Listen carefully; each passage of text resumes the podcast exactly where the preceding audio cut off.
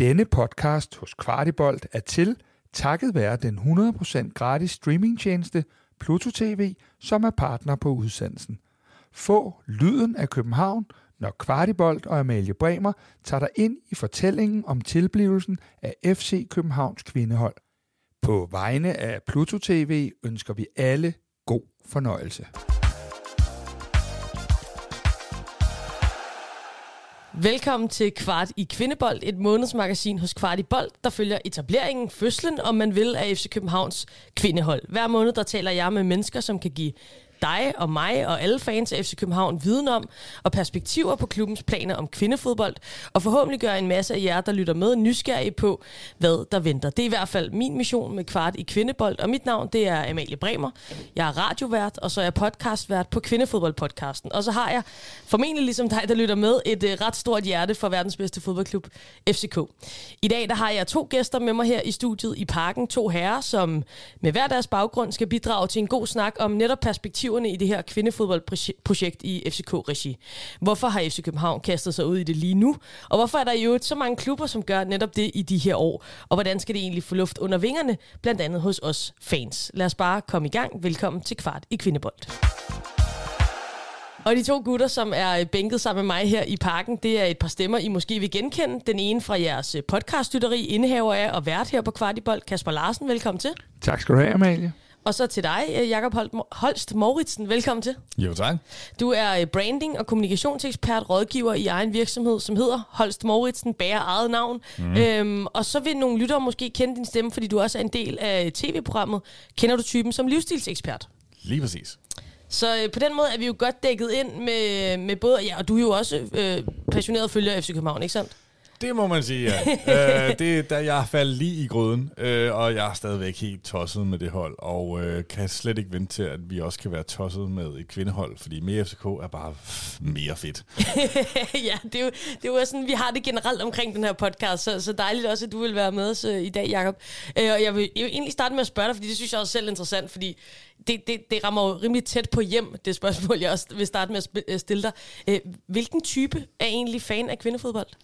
Men det er faktisk meget interessant, fordi når man kigger på, øh, når man kigger på de reelle tal, bliver jeg faktisk ret overrasket, fordi jeg forventede, at det ville være markant mere anderledes end den generelle befolkning. Men når vi kigger på det, er det altså omkring 47 procent, det vil sige, det er faktisk færre end gennemsnittet, der er kvinder i hvert fald internationalt set. Så er det en lidt yngre profil, ikke voldsomt meget yngre, men alligevel en lille bitte smule. Der, hvor det til gengæld øh, adskiller sig ret markant fra, øh, man kan sige, mere klassisk øh, mandefodbold, det er på værdisættene. Det er en langt mere progressiv gruppe af mennesker, der i dag følger øh, kvindefodbold. Og det kan man tydeligt se på de værdier, det afspejler sig i. For eksempel LGBT plus fylder utrolig meget, altså hele ideen om, øh, om inklusivitet generelt faktisk, diversity, som de også taler om. Øh, men, men altså også, også nogle helt, helt andre værdier, end, end man ser på, på den mandlige del af den klassiske fodboldentusiast. Øh, og det er jo også noget af det, der er vildt interessant for en klub som FCK, fordi det gør jo bare, at man i virkeligheden ikke skal regne med, at det er de samme mennesker, der kommer igen, men at der er endnu flere nye, der bliver FCK-fans. Det er jo meget sjovt, og, og, og det kommer vi også øh, ind på senere, men det her med, øh, det, det står jo på flere ben, kan man sige. Jeg, jeg, bliver, øh, jeg synes, det er vildt spændende, hvad du siger, fordi øh, ja, man taber ind i en helt ny målgruppe, altså kroner og øremæssigt er der penge at hente simpelthen.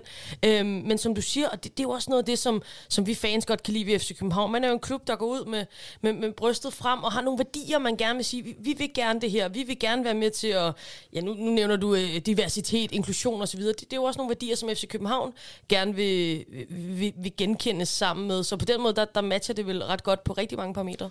Ja, og så altså sådan rent kynisk, markedsanalytisk, når man kigger på det forretningsperspektiv, så passer det jo voldsomt godt ind i København, som er et yngre, altså demografisk øh, sæt af mennesker, dog begynder at blive lidt mere, øh, lidt ældre, mm. men også øh, med markant andre værdier og mere progressive værdier, end resten af landet har, og det kan man godt sige i en FCK-podcast, sådan er fakta bare. øh, og, øh, og det er ikke, fordi der ikke findes mennesker ude i landet, som også har de samme værdier, der er bare flere af dem samlet i København, mm. og der er et marked for netop at markedsføre sig på den front. Så øh, jeg synes, det ser utroligt lyst ud for potentialet, også kommercielt for, øh, for et FCK-kvindehold. Og det dykker vi øh, alle sammen ned i. Kasper, øh, øh, hvad tænker du? Altså, det, det er jo ikke nogen hemmelighed, at øh, ja, nu er du jo så obviously, fordi jeg også sidder her under dine vinger, kan man sige, øh, åben for at, at lære mere om kvindefodbold, men dine rødder ligger jo også i, i herrefodbolden, ungdomsfodbolden osv. Altså, hvad, hvad tænker du, når du hører Jakob sige de her ting? Jamen, jeg tænker, at, øh, at Jakob taber meget godt ind i, i mange af de ting, som, øh, som jeg tror, FCK taber ind i, og også som jeg selv taber ind i, det der med, at øh, det, det er et, et nyt publikum, der kan komme herind. Vi, øh, vi ser jo også, øh, hvad hedder det, at, at vi øh, er blevet mange flere herinde, og, og øh, hvorfor, hvorfor skulle en millionby som København ikke også kunne rumme øh, begge ting? Og så kan jeg jo egentlig godt lide måden, FCK selv er startet det op på, det der med, at alle skal kunne have lov at bære den her hvide trøje. Så jeg tror, at vi, øh, vi taber rigtig godt ind i tiden også øh, i 2023, og så øh, må jeg jo bare indrømme, at for hver gang, at jeg, når man begynder at interessere sig for noget, jamen så, så, så vokser det jo på en. Øh, jeg vidste ikke for et år siden særlig meget. Nu kan jeg jo følger blandt andet dig, Amalie, på Twitter, og nu begynder man bare ligesom at, at, at tage det ind under huden, og jeg tror, det er jo også derfor, vi har valgt at lave podcasten, det der med, at, at folk skal øh, vendes til noget nyt, og, øh, og, og jeg, altså, personligt, så kan jeg slet ikke vente til, at, at der begynder at ske ting også, og der kommer øh, trænere og spillere og sådan mm. nogle ting, og det bliver mere virkeligt, fordi jeg tror, det her det kommer til at kunne noget helt særligt. Det, det kan jo hurtigt blive meget øh, fluffy, alt det her med kvindefodboldens værdier, og hvad er det, vi vil, og hvad er det, fansene vil, og så videre. Øhm, det er også noget, vi kommer til at behandle i den her podcast, fordi det er også noget af det, som, som jeg rigtig godt kan lide ved kvindefodbold, at, at det kan noget, noget andet og noget særligt, selvom jeg også elsker øh, herrefodbolden rigtig, rigtig meget. Men, men lad os prøve at, at lægge det til side et øjeblik, og så fokusere på det forretningsmæssige, som, som du også var inde på, øh, Jacob. Øhm, hvis man også tænker på den tid, som vi er i lige nu, og kvindefodboldens udvikling osv., hvorfor er det øh, god forretning af FC København at etablere et kvindehold? Det synes jeg egentlig er meget klart, fordi vi står i en situation, hvor kvindefodbolden er kommet til et punkt, hvor man er meget tæt på, hvis ikke man allerede er der på det her tipping point, hvor det virkelig begynder at blive kommercielt interessant, fordi det er mainstream. Stort set alle, der har investeret eller haft noget med det her felt at gøre indtil nu, har gjort det af, øh, som et hjerteprojekt, hvor de forventede noget i fremtiden, men man kunne faktisk ikke vide det. Den vækst, kvindefodbolden har haft de sidste mm, 4-5 år, ser ud som om lige nu, når man kigger på de forskellige investeringsplatformer og markedsanalyser, at, øh, at den kommer bare til at, at buller derudad.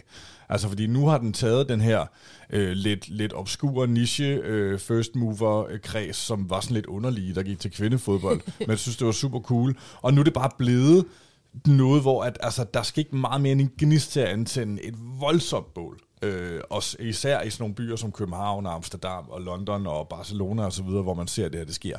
Så pengemæssigt er det bare af lige pt. i mm. vækst. Og så må man også bare sige, når du kigger på det kynisk, de penge, der skal investeres i kvindefodbolden, for at du har en mulighed for en voldsom vækst og et godt potentiale, er så voldsomt lidt i forhold til det potentiale, der ligger, at det næsten vil være idiotisk fra et pengemæssigt perspektiv ikke at gøre det. Men det er jo også det, ligegyldigt hvem du taler med, nu sidder vi i parken, så nu siger jeg herinde, ligegyldigt hvem jeg taler med herinde, så de er jo blevet blæst bagover af den interesse, der har været, også kommercielt for firmaer, der, der står på tæerne for, altså vi har jo ikke noget hold lige nu, og alligevel så står, står, står firmaer i, i kø for at få lov til at blive en del af det her. Så, så rent kommercielt er det jo fuldstændig rigtigt, hvad du siger. Det, det er bare en gnist, der er tændt, for det er det jo rent faktisk kun herindefra endnu øh, og så til, at det skal ske her om forhåbentlig et års tid. Ja, det, jeg synes, det, det er sindssygt interessant at, at høre dig fortælle om de her ting her, fordi du har jo et andet perspektiv, end jeg har. Jeg er jo selvfølgelig formidler af kvindefodbold, men jo også fan, så jeg er jo også bare en af de der øh, nørder eller tosser, som du siger. Det, det tager jeg gerne på mig. Øh, det er et adelsmærke i min verden at, at være nørdet, men, men, men det her med, at, at Ja, kvindefodbolden har jo eksisteret sindssygt længe og haft en, en, en ret vild historie. Altså mange steder har det jo været forbudt at spille kvindefodbold, blandt andet i, i England, øh, hvor FA simpelthen ikke gad at, at have det under sine vinger og så videre. Der var den der øh, Women's Football ban, som, som de har haft i, i rigtig mange år, og hvis man dykker ned i det på internettet, så vil man falde ned af stolen over, hvor, hvor moderne tid det egentlig er, at man øh, simpelthen har kastet øh, kvindefodbolden til side. I DBU kom de jo først med øh, på bagkant af de her to VM-triumfer i starten af 70'erne. Det var først der, man tog kvinde kvindefodbold ind under sine vinger, hvilket jo kan virke relativt bizart. Øh, men, men jeg får krabbe mig frem til mit spørgsmål, så er det egentlig, øh, og jeg ved ikke, om du ved det her, men det er også bare din fornemmelse, når du kigger på, på trends og strømninger osv. Altså, øh, hvorfor er vi nået netop nu øh, til det her tipping point, som du kalder det, eller meget tæt på i hvert fald, at, at nu kan man altså ikke vente længere, hvis man vil med på toget? Jamen, det, er jo, det er jo en cocktail af rigtig mange tendenser og trends, der har været de sidste 10-12 år. En, en, jeg, tror, jeg tror måske en af de ting, man kan gøre, hvis man nogensinde overvejer, hvor langt vi har rykket os værdimæssigt på bare 10 år, det er at gå tilbage og se øh, sådan noget Zulu Comedy Fight Night, øh, comedy, sjov og ballade fra 10-12 stykker. Ja. Det er vanvittigt, det der foregår, og det der vi har sagt, og det vi alle sammen griner af. Og der må man bare sige, på godt og ondt har vi set et ekstremt værdimæssigt ryg de sidste 10 år i den vestlige verden. Og det ryg har også medført øh, et langt større fokus på diversitet, øh, et langt større fokus på, på inklusivitet, langt større fokus på equality, altså lighed, eller hvad man kalder det. Mm. Og deraf er der altså også kommet en mulighed for kvindefodbolden og kvindesport generelt til at blive kommercielt relevant. Der har været nogle trailblazers, der er gået langt i front, som også begynder at være, altså der hvor pengene er i min branche, er jo når virksomheder begynder at kunne se, at hvis de markedsfører sig med eksempelvis kvinder, eller kvindelige sportsudøvere, eller kvindehold, så begynder de at investere i det. Og som du var inde på før, øh, i din første podcast med, med Rebecca Steele, altså, if she can see it, she can be it. Mm. Super, øh, altså, korrekt statement i virkeligheden fra et marketingperspektiv også. Fordi hvis du viser kvinder, i en, øh, i, i, man kan sige, statusmæssigt eksempel, øh, smidt op på en pedestal som værende super cool, så er der flere, der ønsker at være det, der er flere, der begynder at se det sådan, og det, det begynder bare at bygge et momentum. Så altså, der er mange strømninger, der peger i den her retning, og så må man sige, at pengene også begynder at flyde i den retning. Mm. Jeg, jeg synes, jeg vil bare lige spørge ind, øh, jeg kan se, at du sidder og, og tripper, Kasper, jeg vil bare lige spørge ind til, til det, du siger her, fordi jeg tror, hvis jeg skal være en lille smule djævelens advokat, øh, så kunne der måske sidde nogen derude og tænke, er det nu sådan et woke-projekt, og så skal vi bare, og det, det handler kun om, om branding og værdier og et eller andet øh, øh CSR nærmest projekt, øh, hvor virksomheder vil være med på, på bølgen. Altså, øh, så, så, så, så, jeg var også bare, jeg er interesseret i at holde fokus på, på det her med den gode forretning, altså vil du ikke prøve at sætte nogle ord på, på den balance i forhold til, øh, hvor meget er branding og hvor meget er en god forretning? Øhm, New er brandman, så brand er en god forretning. Men, men, men nom, nom, nom, nom, det er det bare, fordi det er brandet, du køber ind i. Øh, spillerne skifter ud, øh, produktet skifter ud, øh, holdet skifter ud, træneren skifter ud. Selve brandet består i 100-200 år. Og det er det, der skal bygges nu, og det er det, jeg faktisk hæfter mig så dejligt ved, at uh, Rebecca Steele også siger så klart, at det her brand skal være et power brand. Og det tror jeg, at det kan blive. Hvad betyder det? Jamen, det, det betyder simpelthen bare, at når du ser det logo, eller når du ser FCK's kvinde-logo, farver, hvordan mm. sammensætningen bliver, så bliver det noget, du associerer med noget cool, noget fremadstormende. De mennesker, der har det på, er de rigtige mennesker. Øh, og det her bliver noget, som jeg tror ikke, du kommer til at se i starten på samme måde, som man altså havde op igennem 90'erne og 0'erne, og faktisk også 10'erne, at der går rundt i en fodboldtrøje, var decideret, altså du, du, ja. enten var du voldspsykopat, eller også var du sgu lidt underlig, ikke? Øh, der ser man en opblomstring af det nu, at det kan man i, i højere grad gøre. Der tror jeg, at man på kvindesiden vil se, at det, det er de absolut ypperste trendy mennesker, der gør det her. Og så tror jeg, vi kommer til at se helt andre virksomheder og brands, der vil være med som sponsor, end dem, der er i dag i FCK's øh, øh sponsorunivers. Så kommercielt er jeg slet ikke i tvivl om, at det er interessant. Og så vil jeg bare lige sige, som jeg sagde først, det er jo også bare, Altså de penge, der skal investeres i det her, uden at nævne et beløb. Men HB Køge kostede 10 millioner for det mm. Champions League. Ikke? Der skal nok lægges flere penge i FCK. Der er nok også større ambitioner omkring, at det er bare én gang og, øh, og så videre. Øhm, men altså, når vi kigger 10, 15, 20 år frem, den værdi FCKs kvindehold kan have, er jo 10-foldig investeringen. Og det vil du ikke se med et FCK-mandehold, fordi det er, selvom at øh, herrefodbold stadig er i vækst, også kommercielt og pengemæssigt, så er det ikke fordi, du lige pludselig ser sådan noget fordobling, tredobling, firedobling af værdierne inden for få år. Det kan du sagtens komme til at se inden for kvindefodbold.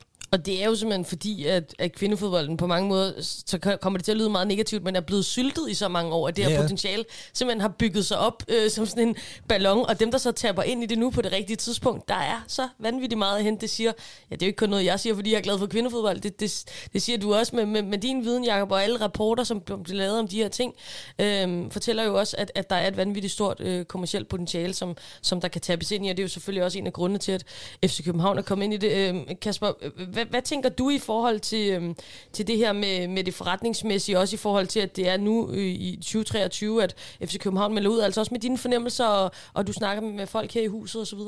Jamen altså, jeg, jeg, jeg tænker, at øh, noget af det, der var rart ved at høre også din snak med Rebecca, det var jo lidt det der omkring, at, øh, at, at de folk, der går og tror, at vi gør tingene.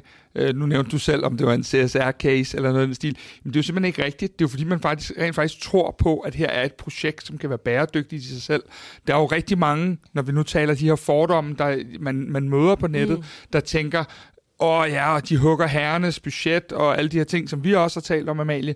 Men der er det jo bare at sige, at, at med den modtagelse, det har fået indtil videre, der, øh, der, der er der jo ingen tvivl om, at, at det her det er jo et projekt, som man har siddet og regnet på, og som man har kunne se kunne være øh, rentabelt over, som Jakob også siger, en længere periode. Øhm, og det tror jeg er, er en af de væsentlige faktor, øh, eller faktorer, fordi alt det her med, at vi skal have et, et, et kvindehold for at være med i UEFA's turnering og alt det her, det blev jo så dejligt skudt ned også, ja, så, uh, fordi KB har et pigehold, og derfor så er det rigeligt. Øhm, bare lige en af de ting, Jacob, jeg lige tænker på, når du sidder og siger de her, der, der falder mig ind, det er sådan noget omkring værdier, fordi jeg har jo sådan lidt, nu kommer jeg så til at, at tale herrefodbolden lidt ned her, men jeg synes jo nogle gange, at, at herrefodbolden, at, at det er sådan blevet lidt dinosauragtigt på nogle måder. Det er de samme ting, vi gør år ud og år ind, og vi, vi, vi ser Paris og Barcelona eller Real Madrid eller City i de her finaler, men også sådan på fanscenen. Øh, der, vi slås stadig med mange af de her ting omkring diversitet og sådan nogle ting. Øh, så sent som for et par uger siden deltog Sanka i en, i en, en rigtig, rigtig god podcast mm. på TV2, hvor at han fortæller om det der med, hvordan racismen lever og alle de her ting. Så måske er der også bare brug for luft til, til fodbolden, og det er måske også en af de ting, som det her kan tabe ind i. Jamen, altså, det, det er jeg slet, slet, slet ikke i tvivl om. Øhm, jeg vil sige det sådan her. Vi har i Danmark, i hvert fald i Superliga-regi, ikke lykkes med at få kvinder, familier og børn med på lægterne. Og der har man jo øh, på godt og ondt kigget meget misundeligt imod håndbold Danmark i lang tid og tænkt, hvordan kan de man vil jo gerne til samle det her, altså alle de her mennesker rundt omkring et, et, et elendigt spil, jo, som håndbold er. øh, Polterarmsport. Ja. Altså, i Jylland, så kan man, det kan ikke være rigtigt. De, de burde gå til fodbold, men det gør de ikke. Og det gør de ikke, fordi fodbold i dag er associeret med, og det er også på godt og ondt, en utrolig maskulin og meget øh, hård øh, kultur omkring stadion, og det at være på stadion. Altså alene, jeg, jeg, jeg ved faktisk ikke, om det er overhovedet muligt stadigvæk, øh, nødvendigvis øh, overalt i parken, at få noget, som ikke er en pølse øh, med brød, eller en øl nærmest, altså, eller en sodavand. Men, men altså, der er mange ting omkring det her, som, som kvindefodbolden lige pludselig kan begynde at gøre, hvor du kan begynde at se familier, øh, kvinder og børn i langt højere grad komme med på lægterne. Og hvis det sker, så ved vi fra stort set alle andre markeder, at hvis først kvinden i familien begynder at tage øh, teten på, at det er det, familien skal, så kommer det til at ske, og det sker ofte, og det sker tit, og der bliver brugt mange penge på det. Det er så sjovt netop det, du siger, fordi nu er jeg jo også engageret ud over at lave podcast og radio, så er jeg engageret medstifter af Kvindelandsholdets fanklub, hvor vi jo arbejder rigtig, rigtig meget med fankulturen, fanbasen omkring kvindefodbold. Og det er så sjovt at se, fordi det vi faktisk har oplevet øh, i kvindefodbolden, det er jo, at det og nu siger jeg i godsøjen, er for meget familie og for meget børn, at vi faktisk fra bunden af skulle stampe en aktiv fankultur op. Altså sige, kan vi ikke få et stemningsafsnit?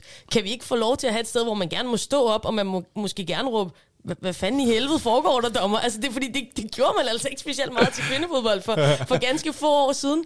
Øh, så, så det er jo kun øh, ja, et eller halvandet år siden, at vi havde det første stemningsafsnit nogensinde til en kvindelandskamp i Danmark. Øh, for at prøve at ramme den der balance mellem, som du siger, at, at, at værdierne, der også er i kvindefodbold, der skal være plads til alle. Øh, og, og, og der bliver ikke råbt racistiske ting, der bliver ikke råbt øh, homofobiske ting, men at man samtidig også gerne, altså man kan både være der og sidde med sin popcorn og sine børn, men man kan også stå, og der er en megafon, og der er en tromme og så videre. Og det var sådan en sjov øh, balance og et sjovt møde mellem de der to ting, fordi da vi kom over med, med fanklubben her fra Københavnstrup over til Viborg, hvor Kvindelandsholdet har hjemmebane, har hjemmebane, første gang med en tromme og en megafon, altså, de var jo ved at tabe næse og mund. De synes jo, det var skide irriterende. De sad der, og det lød pisse højt, og så stod der sådan en brølab øh, lige ved siden af. Du ved, og, og når man plejer at komme herind i parken, så må man tænke, det skal bare være højere, og det skal bare være vildere, og det skal bare være hele tiden. Ikke? Så, så det er sådan et sjovt møde mellem os to fankulturer. Det vil jeg også spørge dig til, Kasper. Altså, hvad, hvis du sådan skal, skal kigge lidt, lidt eller hvad, hvad forestiller du dig egentlig sådan også på fansiden af, af, af det her kvindehold, som skal bringe, hvad, hvad ser du også bare for sådan at ja, drømme lidt, kigge ind i, i krystalkuglen? Ja, men, men, men men altså, det, ligesom, ligesom mange andre ting, så skal det jo bygges op fra bunden. Og det vil sige, at vi, vi skal jo nok ikke regne med andre end dig på trummen øh, lige i starten. jeg har en tromme med. Det er mig, der står og skriver. Det er mig, der, der, der, det er dig, der råber. Det er dig, der... Jamen, det turde jeg ikke sige højt. øh, men, men, men jeg tænker, det er jo noget, der skal bygges op også, fordi vi, alle os, der har været herinde siden 90'erne, kan jo godt huske, at, at, at, at det var jo også sådan, det blev bygget op dengang. Mm. Øh, jeg har selv været med ude på B903, i, da vi møder Bayern München. Altså, der, der, der skulle vi finde ud af, hvordan man havde sådan en tromme, og man kunne øh, ryste lidt med halsterklæderne og alle de her ting. Og jeg tænker, der er nogle ting, der, der kan gå i arv, som allerede er øh, implementeret i herrefodbold. Men jeg tænker også, at man måske skal finde øh, den, sin egen vej ind, fordi der er jo også nogle ting, der måske, øh, nu skal vi ikke ind igennem noget sæsonkortgate i dag og sådan nogle ting, men, men det er jo sådan også blevet sådan svært måske bare at gå til fodbold. Det der med at tage familien, fordi hvor skal jeg sidde, og hvor der er billetter, og hvem har kort, og det, det er det, jeg mener, ja. så, så, så, så måske er det også det der med, at hvis, hvis, hvis jeg har en, Gud forbyde det, en Brøndby-ven eller noget, jamen så kan vi ikke gå til fodbold sammen, for der er ikke noget, der hedder neutralt afsnit. Øh, det hedder FCK eller Brøndby og så videre. Øh, pokalfinale, lidt det samme. Hvor skal vi sidde og alle de her ting. Så, så måske er der også nogle ting, der er blevet lidt besværligt gjort i forhold til nogle af de ting, Jakob siger med, at, at så siger mor, nu skal vi til fodbold i dag. Jamen, det, det, det bliver lidt besværligt gjort, fordi at, at der er kommet, og det er jo kun positivt, mm. så mange, og der er øh, så meget, kan man sige, også det her had og vold forbundet med fodbold i øjeblikket, øhm, at, at der måske også er nogen, der trækker det kort og siger, vi skal måske ikke lige orkanens øje, øh, så måske kan det her også være en frisk start på, at, at komme ind og se fodbold, hvor man vidderligt bare går ind og ja, undskyld Jakob, får to hotdogs og, og, en, og en fadøl, øh, og så skal det bygges op fra bunden, og så er det jo, man må se, hvilken udvikling det kan gå i, hvor højt du kan råbe, Amalie, øh, nede på enden til viden. Nej, det skal vi nok ikke øh, fortælle lytterne, men, men, men det, det er også lidt, at det vil kunne nogle af de der lidt nære ting, ja. som vi måske savner nu. Øh, altså, nu har jeg plæderet for at, gå ud, at man skal gå ud og se U19-holdet, nu når ikke er kvindehold også, jeg hygger mig, og jeg går derud, og jeg står der med min, min sodavand og, og snakker med andre mennesker, med, med drengenes forældre og alle de her ting. Jeg får bare en helt anden oplevelse af at gå til fodbold, og det er måske den, vi lidt skal tilbage til, fordi der er nogle ting, der måske rykker lidt, måske lidt i den forkerte retning, nogle steder på herrefodbolden. Du, sidder du og tripper med noget? Nej, jeg havde faktisk bare, det var for at lige gå tilbage til den kommentar, som, øh, som Kasper havde før, altså i forhold til dem, der har øh, bekymringen om, at det her, det kommer til at tage penge fra, øh, fra herreholdet. Mm. For jeg forstår den godt. Øh, og jeg tror også, at man skal være meget ærlig og sige, i starten vil det jo koste penge. Det vil jo ikke sådan, altså det, det, altså, det giver ikke mening for FCK at forsøge organisk profitabelt at bygge en virksomhed eller en, en, en klub op omkring kvindefodbolden. Det er jo en investering. Det, det tager simpelthen for lang tid. Rimelig, så det er ja. en investering. Og så vil jeg bare lige sige, hvis man har den, den følelse eller den tanke, at, øh, at kvindefodbolden vil tage penge fra herreholdet på kort sigt, så øh, hvis man overfører den samme tankegang til herreholdet, skulle vi jo heller aldrig nogensinde have haft et talenthold. Fordi det er rasende dyrt investeringsmæssigt men hold da op, hvor det betaler sig i længden, som man kan se på de salg, vi laver. Og jeg tror, man skal prøve at tvinge sig selv, hvis man er lidt kritisk eller bekymret over det, og tænke 10 år frem. Hvad er så salget af en af de største kvindelige talenter fra FCK's kvindehold? Og hvor ryger de hen, og, og, og hvad koster det at, at opbygge talentet og have det, og hvad koster det rent faktisk i, øh, i penge og købing? Mm. Jamen, det er måske endda noget af det, FCK jo har, vi selv synes, de har været for længe om, fordi at vi på et tidspunkt købte vi jo bare hvad skal vi bruge? 25 spillere, så købte vi 25 spillere, så var vi heldige, hvis der var en eller anden øh, kulben, der kunne komme op øh, hver andet år og, og få 10 minutter på første holdet. Nu er vi jo på det, som man kalder et lille Superliga-budget på, i vores talentafdeling, øh, og, og øh, ja, mig bekendt, så, øh, så klagede man ikke i januar, da VK han øh, røg for, for noget, der ligner 150 millioner. Så, så, så man skal jo hele tiden se tingene i et større perspektiv, og ikke kun helt snævert ind i en, i en kort overrække. Jeg kommer jo til at tænke, når vi snakker om det her nu, og, og I også luber akademiholdet ind, så kommer jeg til at tænke på det her begreb, som også kommer til at fylde meget i vores dækning her på kvart i kvindebold af øh, etableringen af FCK's kvindehold. Det er det her begreb One Club Mentality. Altså, at det netop er en klub, og der er nu en række akademihold, der er et øh, herrehold, og der er et kvindehold.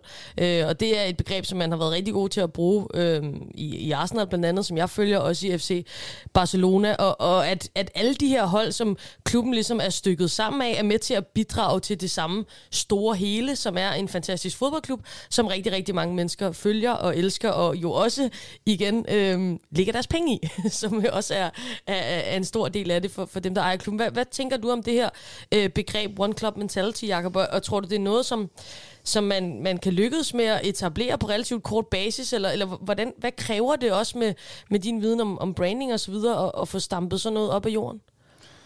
Jamen, det er jo ikke helt nemt, øh, men jeg, jeg må også indrømme, jeg har sådan jeg tror, at brandmæssigt er svært ved at se, hvordan det ellers skulle kunne fungere. Mm. Øh, fordi normalt, når man taler, nu, nu bliver det sådan lidt teknisk, men når man taler øh, branding, så taler man også om brandarkitektur. Og i det her tilfælde, det ekstreme tilfælde, så har man sådan en kæmpe virksomhed som Unilever, som ejer alt, du ser nede i supermarkedet nærmest. Knorsovs og is og alt muligt andet gøjl, de har. Men du aner ikke, der er noget, der hedder Unilever bagved, medmindre du arbejder der. Mm. Øh, det er ligesom den ekstreme del af en brandarkitektur. Den anden del, det er, at du har sådan noget som, øh, kommer et eksempel, øh, Coca-Cola, som har Coca-Cola Zero, og Coca-Cola Light, og Coca-Cola Vanille, og Coca-Cola Cherry, og whatever ellers der ellers er. Alt sammen er Coca-Cola. Og fra et brandperspektiv, og et organisationsperspektiv, og et investeringsperspektiv, så giver det simpelthen ikke mening ikke at lave øh, noget, som ikke er fuldstændig det samme. Det er FCK, det hele i DNA'en. Mm. Man trækker på de kræfter internt, der i forvejen kan lave marketing, der kan lave salg og sponsoraftaler osv., så du ikke skal bygge to fuldstændig sideløbende organisationer op ved siden af hinanden, men du har nogle organisatoriske synergieffekter, samtidig med, at det brand FCK jo trods alt har, som altså er vanvittigt stærkt, både i Norden, men også internationalt og i Danmark, at du kan overføre nogle af de gode ting øh, til, til det nye kvindebrand, samtidig med, at du opbygger din egen identitet under FCK-brandet. Øh, så altså på den måde, sådan brandmæssigt, så kan jeg slet ikke se nogen anden mulighed i det. det. Det er virkelig sjovt, du siger det, fordi at det, det er et eksempel på, at man gør det på en anden måde, og det, det er jo ikke, fordi den her podcast skal handle om Brøndby, Gud forbyde det, men, men de har jo gjort det på den anden måde. Altså, det er jo det dårlige eksempel, kan man sige, øhm, på, at, at kvindeholdet ligger nede i amatørafdelingen og har sin fuldstændig egen og i øvrigt øh, totalt øh, underfrankeret afdeling, hvor alle ligesom kører der, og så har de øh, øh AS'et, hvor at, at herreholdet ligesom kører, der er øh, to del kommunikation, det er først nu her, efter også øh, fanpres og, og hatten af for det, at man er begyndt at, at lupe kvindeholdet ind også på de sådan, officielle kanaler osv. Så, så, så, så det er måske også det, der sådan, nogle gange kan gøre det lidt absurd at følge med i kvindefodbold, selvom det er for, for en ekspert som dig, der så siger, det vil være fuldstændig vanvittigt ikke at gøre det på den måde, jamen, så er det sådan, det bliver gjort mange steder stadigvæk. Ja, det er bare en dårlig beslutning. Altså, det, det er faktum, men det er nok også af, at der er mange klubber, der stadigvæk øh, kommercielt og professionelt er styret af tidligere fodboldspillere. Og det er fair nok, de kan meget, men øh, forretningsmæssigt, så giver det simpelthen ikke mening. Så det satser vi på, at øh, man selvfølgelig har fuldstændig styr på herinde, at, øh, at det giver absolut ikke mening. Det, og ellers skal de høre den her podcast og få det fra eksperten. Men Amalie, det er jo derfor, at øh, nu, nu har vi været ærgerlige over, at det ikke er kommet tidligere osv. Det kan jo vise sig, det skal vi jo helst tro på også nu, at det kan være en fordel nu, mm. fordi at man har hele den her know-how nu måske endda nu ud fra din snak med Rebecca også, som jeg kan anbefale folk stadig at lytte til, øh, hele det der know-how omkring, hvordan man gør tingene, og måske endda endnu vigtigere, hvordan man ikke gør tingene. Nu jævnfører jeres øh, snak også omkring, hvordan de har gjort det andre steder. Så har man nu opbygget noget viden, også for udlandet, der gør, at man måske kan tabe ind i nogle ting, samtidig med, at vi selv har en talentafdeling også nu, som aldrig har fungeret og stået stærkere, som også igen vil kunne være med til at give nogle øh, synergier over i noget, øh, noget pigetalent fodbold også. Så øh, måske kan vi så vende den om og sige, selvom de har været sløve i betrækket, jamen, så kan det vise sig at være en fordel nu. Mm, helt klart, og man kan, jo, man kan jo tydeligt se, når man også følger den danske kvindeliga og international kvindefodbold generelt, at der bliver jo luet ud i de der ting. Altså, der har jo været en masse kvindehold, også i det engelske, som egentlig var under etablerede herreklubber, det er jo bare fodboldklubber, men, men som havde så andre navne på kvindehold og så videre, at man nærmest gjorde sig umage for at adskille de to ting, fordi man havde en eller anden idé om, at det skal jo kunne stå i sin egen ret og så videre, som jo, mm, jeg tænker jo i virkeligheden, har, har, man har jo gjort det med de bedste intentioner, men det har jo vist sig at være en bjørnetjeneste, fordi at, at, at man jo havde, som du siger, en, en kæmpe stor base, som man kunne være med til at bygge det op fra. Jo, men altså, man kan jo også sige, at altså, groft sagt indtil og jeg tror, nej, ved du, ikke indtil. Stadigvæk i dag, og når FCK selv i en så progressiv og relativt værdimæssigt fremsynet by, som FC København er, og med den fanbase, der er her, så kommer der stadigvæk til at være voldsomt stor modstand første gang, der lander noget som helst med en kvinde, eller en kvinde fodboldspiller fra FCK i nyhedsbrevet, eller på FCK TV mm. eller lignende. Altså, der kommer til at være masser, vi lige skal igennem. Hvor ja, vi skal heller ikke vokse, lade træerne vokse nej, nej, ind i himlen. Hvor, nej. hvor kommunikationsafdelingen uden tvivl herinde skal begynde at gøre sig et godt stykke arbejde med at finde ud af, øh, hvordan får vi lige sørget for, at øh, at de her mennesker, de ikke fylder for meget. Nu er man så heldig i FC København som fodboldklub, at det, der hedder churn i øh, forretningssprog, altså at man mister kunder, det sker ikke skide tit af den mest loyale fanbase, fordi hvor skulle man dog gå hen, hvis man nu var FCK'er?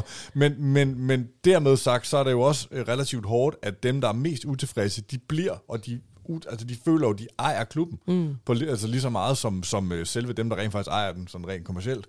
Uh, og det er jo bare, det kommer, til at, det kommer til at være noget, der skal håndteres. Og der tror jeg, det er vigtigt, at man lige tager vores første hold af fodboldspillere med og siger, I skal ind og støtte op. Vi skal have Nes til at støtte op. Vi skal have alle de her, som man elsker på herresiden, til at være inde og kramme, kramme, kramme det nye kvindehold. Og uden at sammenligne, så øh, på nogle måder, så, så så vi det jo lidt omkring, da vi fik os et e-sporthold herinde, at øh, man formåede jo aldrig at bygge en bro imellem øh, det daværende herrehold og, og e-sportholdet, og man forsøgte, altså, man forsøgte mange ting, og man, man fik det ikke nogensinde kommunikeret ordentligt ud, så det, er, så det blev taget ind af, af fangruppen som, som noget. Og der ligger jo et stort stykke forberedende arbejde, som du siger på, hvordan får vi gjort det her til det, Amalie, vi snakker meget med One Club Mentality, så vi ikke går så højt op i, om, om vi får det ene eller andet, men der skal nok komme knaster på vejen, øh, det er der slet ingen tvivl om. som en, der bevæger sig ud på internettet i, i, i forskellige kredse og debatterer kvindefodbold, så vil jeg sige, ja, vi er, vi er ikke kommet til, til himmeri nu, hvad angår øh, folk, der har mening om kvindefodbold, som ellers er jeg kan næsten fornemme relativt ligeglad med kvindefodbold, eller, eller det lige så, så lad os, lad os endelig lade, lade det ligge. Vi skal nok, og i øvrigt, øh, på den note vil jeg jo sige, at, at alle, der lytter til det her, og har forskellige øh, input, øh, bekymringer, øh, myter, de gerne vil have punkteret her i podcasten, øh, fordi det, vi skal ikke tale jeres bekymringer ned overhovedet. Endelig skriv til mig. Øh, min kontakt, kontaktoplysninger hedder det er i forbindelse med, med udgivelsen af den her podcast, alle mulige steder. Jeg vil meget gerne høre, hvad I sidder med derude som, øh, som følger og fans af København. Øh, Øhm, og, og gerne vil vide i forbindelse med etableringen af det her kvindehold. Så, øh, så endelig øh, råb op på, på den front, hvis der skulle være noget, så tager vi det meget gerne op øh, her i podcasten. Øh, så vil jeg gå videre til øh, ja, vores første afsnit med Rebecca Steele her på Kvart i Kvindebold, som vi jo har været lidt inde i, hvad I også øh, er blevet mærke i, så det vil jeg ikke øh, spørge ind til yderligere, ellers må I endelig bare øh, hejse flaget. Men, men det, som, som jeg fyldte rigtig meget i forbindelse med interviewet med Rebecca her, det var de her to modeller, som der ligesom blev tegnet op. Altså øh, kort fortalt A, man kan overtage en licens, rykke ind i ligasystemet højt oppe. Der var tale om Sundby, som har været i kvindeligaen, og nu er, er nede. Andre modeller, B93 og så videre, har der været tale om. Og B, jamen, så er det at starte fra bunden med egen konstruktion, eventuelt med en form for fast track frem i ligasystemet. Det bliver der jo snakket om lige nu i DBU, fordi der er mange klubber af de større øh, fodboldklubber fra Superligaen blandt andet, som taler om at, øh, at etablere kvindehold. Øhm, men, men hvis vi skal lave, ja igen, det er groft fortegnet, men, men sådan en, en A- og en B-model, øh, hvad, hvad tænder I så mest på? Øhm, det kan være både personligt, men også selvfølgelig med, med din øh, branding-hat på, Jacob. Altså for brandhatten, der er det, vil jeg sige, næsten uden tvivl bedst at gøre det selv organisk fra bunden. Mm. Øh, og det er ren og skær, fordi man kan sige, du har en, øh, så har du en fuldstændig ren spilleplade at spille på, hvor du kan bygge det op. Når man har en fusion af, eller øh, du køber en spillerlicens eller lignende fra nogle andre, så vil du over tid kunne udviske den identitet, hvis du vil, men du vil altid have noget, du ved, identitet tilbage fra, fra det gamle, og noget, der var noget andet osv. Det kan der også være nogle fordele i, men, men det gør i hvert fald, at man sådan rent brainmæssigt har noget lidt andet, man skal, man skal tage udgangspunkt i. Som fan er det måske også svært at forholde sig til det, fordi det er måske også bare nogen, der lidt har fået klasket en, en FCK-trøje på, men i virkeligheden er de B93-spillere, eller hvad det nu kunne være. Ja, præcis, og man kan jo sige, altså nu personligt for mig, hvis det nu var Sundby, det skulle ende med, så ville det ikke gøre mig noget, fordi der har jeg været meget investeret øh, og glad for deres kvindehold, indtil det gik lige i lokummet ja, på alle mulige... Det er en helt anden podcast. Det er en helt anden podcast. det er vanvittigt. Men, men også en god podcast. Øh, super god podcast skulle det blive til. Men, men derudover, så vil jeg jo sige, altså bygger man det fra bunden, så har det noget, som er FCK'sk øh, i, altså man kan sige, født. Og det andet kommer så med øh, nogle af de ulemper og fordele, der ligger. Men så vil jeg så også sige, fra et mere kommersielt perspektiv og et fanmæssigt perspektiv, så vil jeg nok bare hælde til det, der går hurtigst. Fordi ja, så det handler ulemperne om på brandsiden er ikke så store, at det ikke kan udlignes. Så hvis det tager tre år, Nu snakker du om en fast track, det lyder dejligt. Men hvis det tager tre år at bygge op og gå op igennem divisionerne mm. for at kunne få et, øh, altså et top elite kvindehold i FCK, så vil jeg, så vil jeg simpelthen købe mig til det. Det vil jeg ikke tage mod til. Mm. Jamen, jeg, jeg skulle... Øh, Amalie, det er din skyld, men øh, nu skal du, det kan du få skyld for i hvert fald. Ja, du, du, du har, din podcast med Rebecca rykket lidt, fordi jeg var lidt ligesom Jakob. Jeg tænkte også, fanden snakker I om det? Det er bare køb et hold, øh, køb en trøje, og lad os komme i gang og sådan nogle ting. Men jeg kunne også godt se nogle af alle de ting, og vi ved godt, hvordan at, at kultur bliver hængende. Øh, øh, ligegyldigt hvor mange juleaftener vi har lavet, eller kommer til at lave herinde i parken for ukrainske flygtninge, og hvad ved jeg, hvad vi kunne finde på. Jamen, vi, så, så, så står vi på, på, på, på nogle skuldre af noget arrogance og nogle forskellige ting. Det vil sige, de, de ting, vi har bygget op igennem 30 år herinde, de hænger ved med FC København, uagtet at mennesker er flyttet og, og meget andet. Så den kultur, man tager med et sted fra, den følger med. Behøver det være negativt? Nej, det gør det overhovedet ikke. Men, men jeg kan egentlig godt lide tanken om, især hvis der er den her øh, spring over kø, du snakker om måske, øh, at, at, man kan, at, man, at man på en eller anden måde øh, kunne få startet det op ordentligt og langsomt, og, og så alt efter, fordi det er rigtigt, som Jakob siger, hvis der går tre år, jamen bliver det så for småt til, mm. at, man kan, at, man, at man synes, det er interessant nok i starten. Altså, jeg, jeg er da lidt sværere ved at se mig selv stå ude på kløvermarken, trods alt, og se øh, et eller andet øh, øh, hold spille, frem for hvis jeg kan få min min stol og, og min stok, skulle jeg til at sige nej, men få min stol og min plads og at komme ind og se øh, fodbold på et stadion, og, og hvor der har nogle rammer, der tiltaler mig, fordi nu har jeg selv været engageret nogle steder, hvor rammerne ikke var der, og det betyder altså bare rigtig meget, at øh, hvis du kommer ud, ja undskyld, på en mark eller i fældeparken, mm. som kan være super hyggeligt, men måske ikke skal danne rammen om det, som vi går og gerne vil have, skal være ja, et, et storhold i, i Danmark. Ja, jeg, jeg går jo også og, og, og netværker lidt og, og snakker lidt i krone med folk inden for dansk kvindefodbold, og man kan sige, det her fast track, det er jo interessant. Øh, altså, man kan leapfrogge på en eller anden måde, og ikke skal starte fra bunden, hvis man laver et kvindehold lige nu. Øh, måske ikke leapfrogge hele vejen frem til kvindeligaen, men måske til, til første division. Og der er jo rigtig mange interesser på spil i dansk kvindefodbold. Men, øh, og så kan man sige, traditionsklubber som Fortuna Jøring, øh, Brøndby IF, også etablerede klubber som FC Nordsjælland, øh, vil de være interesseret i, at man bare kan, kan få en baglomme på en eller anden måde hvis man bare lige skal svare hurtigt, så vil man sige, nej, det er de selvfølgelig ikke. Men hvis man tænker lidt over det, jamen det er de selvfølgelig, fordi hvor er det dog en stor gave for den danske kvindeliga, hvis FC København kommer med, øh, hvis FC Midtjylland kommer med, hvis Silkeborg kommer med, alle de her ting, som der er tale om OB og så videre øh, lige nu. Så jeg tror i virkeligheden, hvis man laver den rigtige konstruktion, så er der altså kræfter både i konkurrerende klubber, men selvfølgelig også i, i DBU og, og kvindeliga-kontoret derude, hvor man godt kan se ideen i, at, at man kan få de her øh, klubber, som jo vil drive kvindefodbolden fremad, som et hele øh, kan komme til fadet lidt hurtigere. Jamen, meget enig. Og øh, altså, FC Nordsjælland, Fortuna Jørgen, især nok, øh, HB Køge, øh, Brøndby, kan jo også godt se, nå jo, men altså, så kommer de bare om tre år, og så mm. står vi trods alt alligevel med den konkurrencesituation. Så man kan vinde to år, versus eksempelvis at få en monst, altså vanvittigt meget mere professionaliseret kvindeliga, fordi nu har jeg set kvindefodbold fra, fra Elite Division i Danmark, og der er godt nok, jeg vil sige, der er, der er ret stor forskel fra top til bundniveau i ja. ligaen.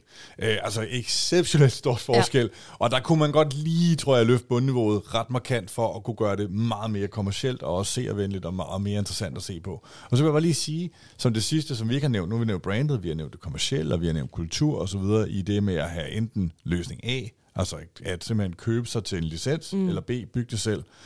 Er der ikke noget sådan, og det er der, hvor jeg kommer helt til kort, men er der ikke noget facilitetsmæssigt i det også, hvis nu man havde en klub, der i forvejen har faciliteterne, hvor de så kunne være, versus hvis vi gør det helt selv, hvad gør man så? Ja, og, og det er jo også en af de store knaster, som, som Rebecca også øh, var inde på. Nu kan jeg efterhånden huske, hvad, hvad præcis der blev sagt på bånd og så videre. Men det er jo, det er jo selvfølgelig øh, en kæmpe opgave at finde ud af, jamen altså, og nu siger jeg bare noget, fordi jeg ved ikke, om, om det har været langt fremme i, i samtalerne og så videre, men at kunne, kunne overtage B93's licens, var vel det dog ligge lige til højre benet, så kunne man have øh, kampe derovre kl. 14 om søndagen, og så var der Superliga herinde i parken øh, kl. 18. Altså, det lyder jo som, som Nangiala, hvis du spørger mig. Perfekt, jeg kan æm, øhm, godt den dag. Ja, Ja, men, men, men, men så får man jo netop også det her med, jamen det er B93, så det er også en klub, der har sin identitet og sin kultur i sin egen ret og så videre, så, så det er måske svært at, at etablere. Og så, og så er det jo så det næste, man skal finde ud af, hvis man laver det fra bunden, jamen, hvad skal man så være kommunale anlæg og så videre, hvor man vil kunne starte og, og den slags. Så, så ja, det er da en af hovedpinerne, som Rebecca sidder med, som jeg er glad for ikke er på, på mit bord. Hvad tænker du, Kasper? Ja, men øh, det, det er jo, vi hører det jo, vi hører det jo øh, sågar ude for, for herre, eller for, for børnefodbolden i, i, på Frederiksberg og meget andet, at, at, at der simpelthen ikke er de faciliteter, og ja. at der er ventelister alle vegne, og, og man, man prøver at finde øh, enden af en eller anden øh, blind villavej, hvor man kan træne lidt klokken, klokken 7 om aftenen og sådan noget. Så det er jo et problem, der skal løses, også fordi man jo på sigt øh, gerne skulle have hele den her øh, pigeafdeling op at køre på samme måde som FCK Talent. Kender, vi kender det fra, fra herreafdelingen. Så, så, så det er jo selvfølgelig et af de der problemer, der er rigtig svære at løse. Og det er jo også derfor, at FC København, og det er ikke noget, jeg ved noget om, det her vil jeg gerne lige sige, kan blive nødsaget til på, på sigt måske at skulle finde et eller andet øh, Milanello et eller andet mm. sted, hvor at... Øh, hvor man er nødt til at rykke en lille smule ud af byen, for simpelthen at kunne samle en, en herre, en dame, en, en, en, en, en ungdom og, og alle de her ting. Øhm, fordi det simpelthen vokser sig ud af, af København i forhold til de faciliteter, der er tilbudt. Ja, men ja, og lige, lige der vil jeg sige, der har vi jo der, der kommer vi til at tale ind i et ret stort problem, når han ja. hele det økosystem, som kvindefodbolden den skal fodres af. Altså, hvis man skal være kynisk omkring det. Der er simpelthen ikke nok kvinder, der spiller fodbold, til at det kan blive fuldstændig talentmæssigt på det niveau, vi ønsker det i fremtiden. Og når vi så kigger på, at det ønsker vi selvfølgelig at få det bygget op til, og det kan et kvindehold som FCK absolut være med til at løfte helt vildt, så vil man sige, hov, hvad sker der, hvis kvinderne og pigerne begynder at spille fodbold på samme stil, som drengene gør i dag, eller i hvert fald eller bare halvdelen af det, som mm. drengene gør i dag, så er der jo slet, slet, slet ikke plads i Danmark mm. og i København med de fodboldbaner, vi har i dag. Så jeg tror absolut, vi er nødt til at kigge på, hvordan får vi udvidet kapaciteten til det, og hvordan får vi kigget på en eller anden løsning, der sikkert ligger ude af byen.